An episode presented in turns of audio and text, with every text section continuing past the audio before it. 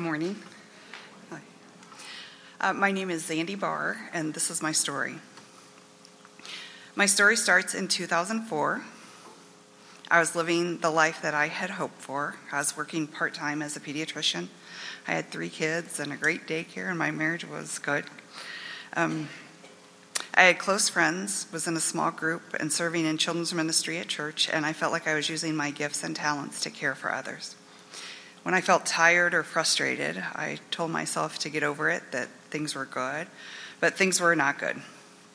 I felt stressed and restless, trapped and confused, and I started having headaches, losing my patience, and I got shingles. I was looking for others for their approval, for them to tell me that what I was doing was right and that I would be okay. What I really wanted to do was quit my job. But I thought surely I was where God wanted me, because why in the world would He have me go to medical school and work so hard and make all the sacrifices that I did to just walk away from it now? So I was listening to and hearing from God, but it just didn't make sense. And so I journaled and prayed and cried a lot, and I tried to reason and then argue with God about what was best for me and my family. So I took a four months leave of absence from my work to make sure this was truly what God wanted me to do.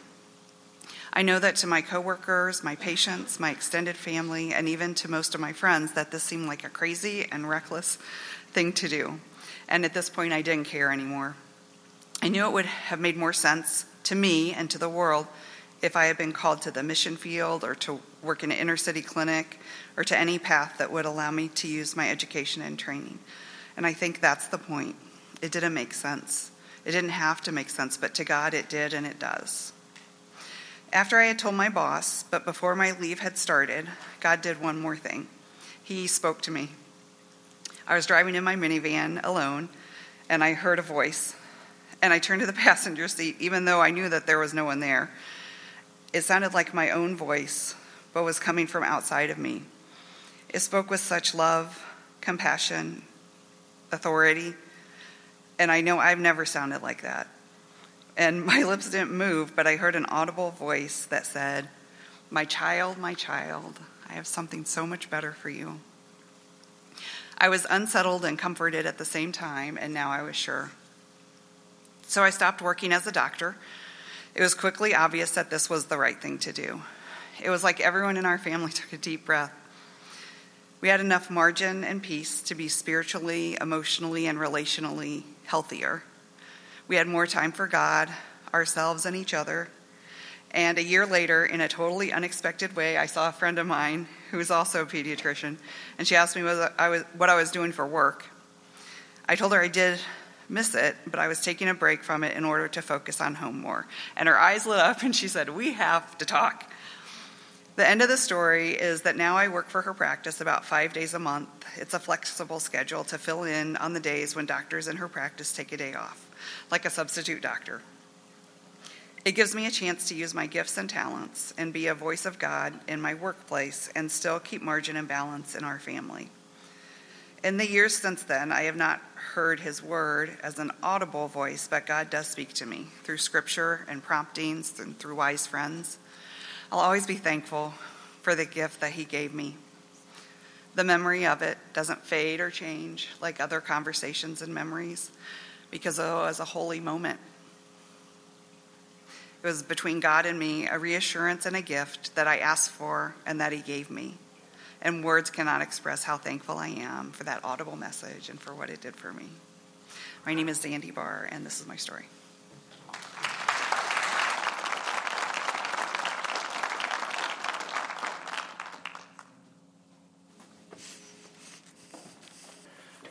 I think my daughter might have been out of preschool. I know that my son was in preschool or a little younger. And it was spring. My wife was working evenings at a restaurant. And it's ironic that I'm, I'm telling this story after a week when we've had so much devastation by tornadoes, but uh, that, that was not intentional. But that night, the tornado sirens went off. And my kids, we had done this before, but this is the first time they're old enough to know what's going on. Sort of. I said, Kids, We got to get up right now and go down in the crawl space under the stairs. Let's go. That's what dads have to do sometimes. You have to say, it's time to get up and it's time to go. Uh, Joseph is having that same kind of day in the Christmas story. We're in Matthew chapter 13. Uh, no, we're not. Matthew chapter 2, verse 13 said after the wise men were gone an angel of the lord appeared to joseph in a dream. This is our third dream of the christmas season. Get up flee to egypt with the child and his mother the angel said. Stay there until i tell you to return because herod is going to search for the child to kill him. And so once again dad has to say get up it's time to go right now it's a good Christmas story. Every dad in the room knows that Mary did not just instantly pack up the baby Jesus in the pack and play and get on the donkey and ride to Egypt. I love these movies where the dad is like an FBI agent or he used to be in the special forces and now his arch enemy has tracked him back to his own home and broken in You've seen these, you know, and the daughter or the wife's walking down the hall, and then the bad guy comes out of the shadows, and he's got the knife up, and the dad pulls out his pistol, and he aims it right at his wife, and he says, Baby, get down. And she ducks, and he shoots the bad guy. I love those. But every dad in the room knows that's not what would happen. You'd point the gun, and you'd say, Baby, duck.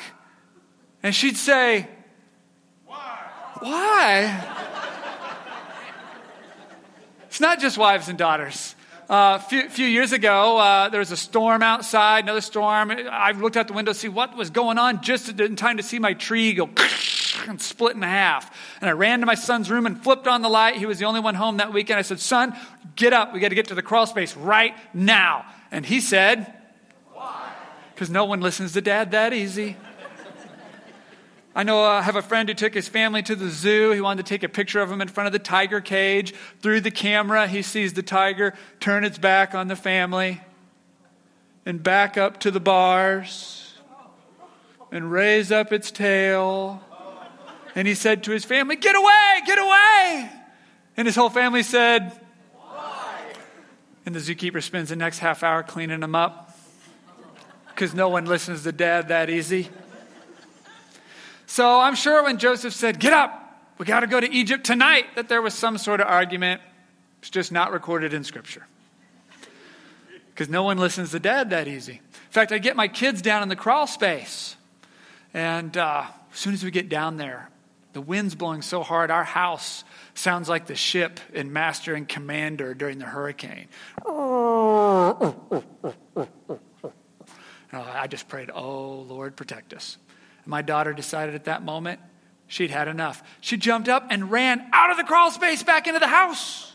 So I get, I pull her back, like, you got to stay down here. The storm is, it's happening right now. And she said, no. And she ran out of the crawl space again. Because no one listens to dad that easy. In fact, I had to go grab her and I had to pull her down into the crawl space and I had to hold her and she's kicking and. She's like, Dad, I don't want to be here. No, no. I get it. It's dark. It's cobwebby. The house is groaning like a ship at sea. I've told the kids, don't play in the crawl space. There's a set mouse trap behind one of these boxes. And I'm just holding her and she's screaming, Daddy, Daddy, no. And in that moment, I think, is this what I do to God? You know, he's holding me in a dark place. I don't want to be there. I don't know why I'm there. I'm kicking and screaming, Daddy, no, I don't want to be here. He knows why I need to be there. He knows why I can't run away, but I don't. You can trust Dad. You can trust Dad. Matthew says in the next line of Scripture, This fulfilled what the Lord had spoken through the prophet I called my son out of Egypt. It's a very interesting prophecy. So that comes from the Old Testament, Hosea chapter 11, verse 1. If you go back and read it, it is not a prediction of the future. It doesn't say anything about there being a Messiah someday and, and his life will be threatened. And he'll have to run to Egypt, but then God will bring him back from Egypt and save the. It doesn't say anything like that. Why does Matthew say that this verse fulfills the prophet Hosea? Well, you see, what it is in Hosea is a remembrance of the past. In Hosea, he gives that word to say, God rescued us from Egypt. Now, he's talking about before their time. In the time of Moses, God rescued us from Egypt and called us out of that place. See, because in the time of Hosea, they're being hauled off into slavery again. And so the verse means God has called us out of this place before. You can trust dad. And now Mary and Joseph and baby Jesus, they're having to run away off into Egypt. And so now Matthew calls on Hosea, who was calling on the Exodus, to say, God has brought us back from these places before. You can trust God. He's done this before. We still have our, our polling app open if you'd like to join in and answer our question for this week, which is where do you need to trust God? This week, this month, this year, right now? Where do you need to trust God? So you, you send uh, to 22333, make your first message that M Director 057. And then your next message that you send to that number will go to the poll. We'll take a look at where we're all trying to trust God this year a little later in the service. Joseph's dream had four commands. If we go back there, get up, flee to Egypt with the child and his mother, stay there until I tell you to return, because Herod is going to search for the child to kill him. And Joseph obeys God, he obeys all four. Um, that night, Joseph left for Egypt with the child and his mother Mary and stayed there until Herod's death. Now, in English, it sounds like he only obeyed two out of the four, but that's because they smoothed it over. In Greek, it actually reads very stiff, but I think actually very profound in that the angel says, Get up, flee, stay there until I tell you to return. And in Greek, it says, So Joseph got up, left, stayed there until he was told to return. Sometimes you just have to obey God when you don't know what's going on. You don't know why you are where you are or why you're going where you're going. Sometimes you just have to trust God. So I knew that that had been a traumatic event for my daughter to be held in the dark like that for an hour while there's a storm going on and sirens going on and I won't let her out and she didn't understand. I can mess a little kid up in, you know, ways. So the next day, I said, Come sit with me. And she sat on my lap, and we, we looked at the computer at pictures of homes that had been destroyed by tornadoes. tornado didn't hit our house, it, it did hit a shopping center nearby. But I showed her pictures of homes that had been um, destroyed by tornadoes, and we looked at how often the stairwell and the crawl space under the stairwell was the only thing left. And I said, I, I, I held you in that place, honey, because it was the safe place. And because I love you.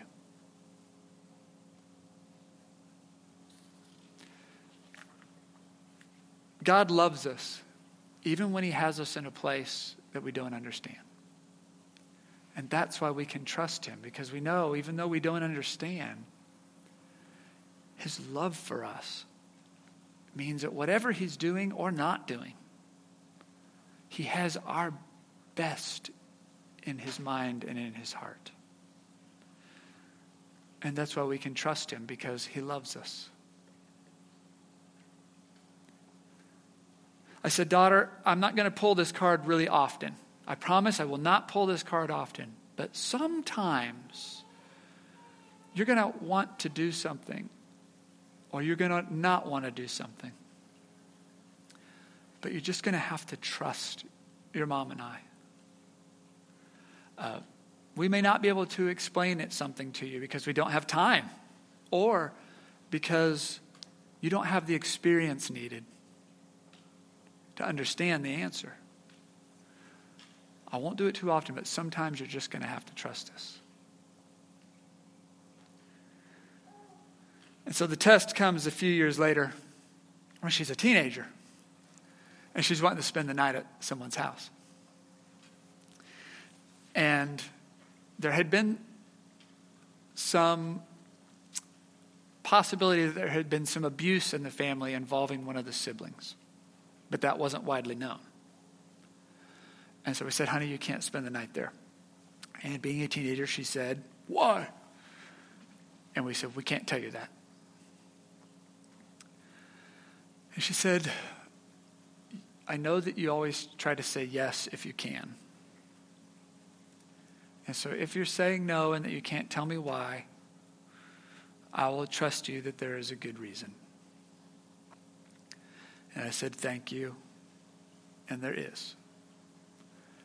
And if she happens to tune in today from college for the live stream, then she'll learn to answer for the first time.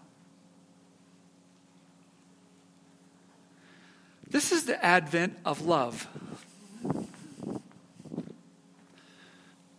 Here on the third Sunday of Advent, we light the candle of love. If you thought the third Sunday was joy, you're right on most years. You're, you're not confused. It's just you're allowed to switch it sometimes. So this year, because of Matthew, the third Advent is love. Or remember that because of God's great love for us, that's why we can trust Him. Even when we're in the place we don't understand. Amen. That's the official end of our message. But I do have an after the credits bonus feature for you. So last year, my daughter and I were sitting in the living room. She was doing her homework, I was working on the computer. When my son comes home from school and he busts in the front door and he closes the door behind him and he bounds up the steps in two strides and he dives onto the living room floor and he says, Get down, get down now. And we didn't ask why. We dove on the living room floor. And there we're all laying, waiting for, I don't know what. And after a really long silence, one of us dares a whisper Why are we here?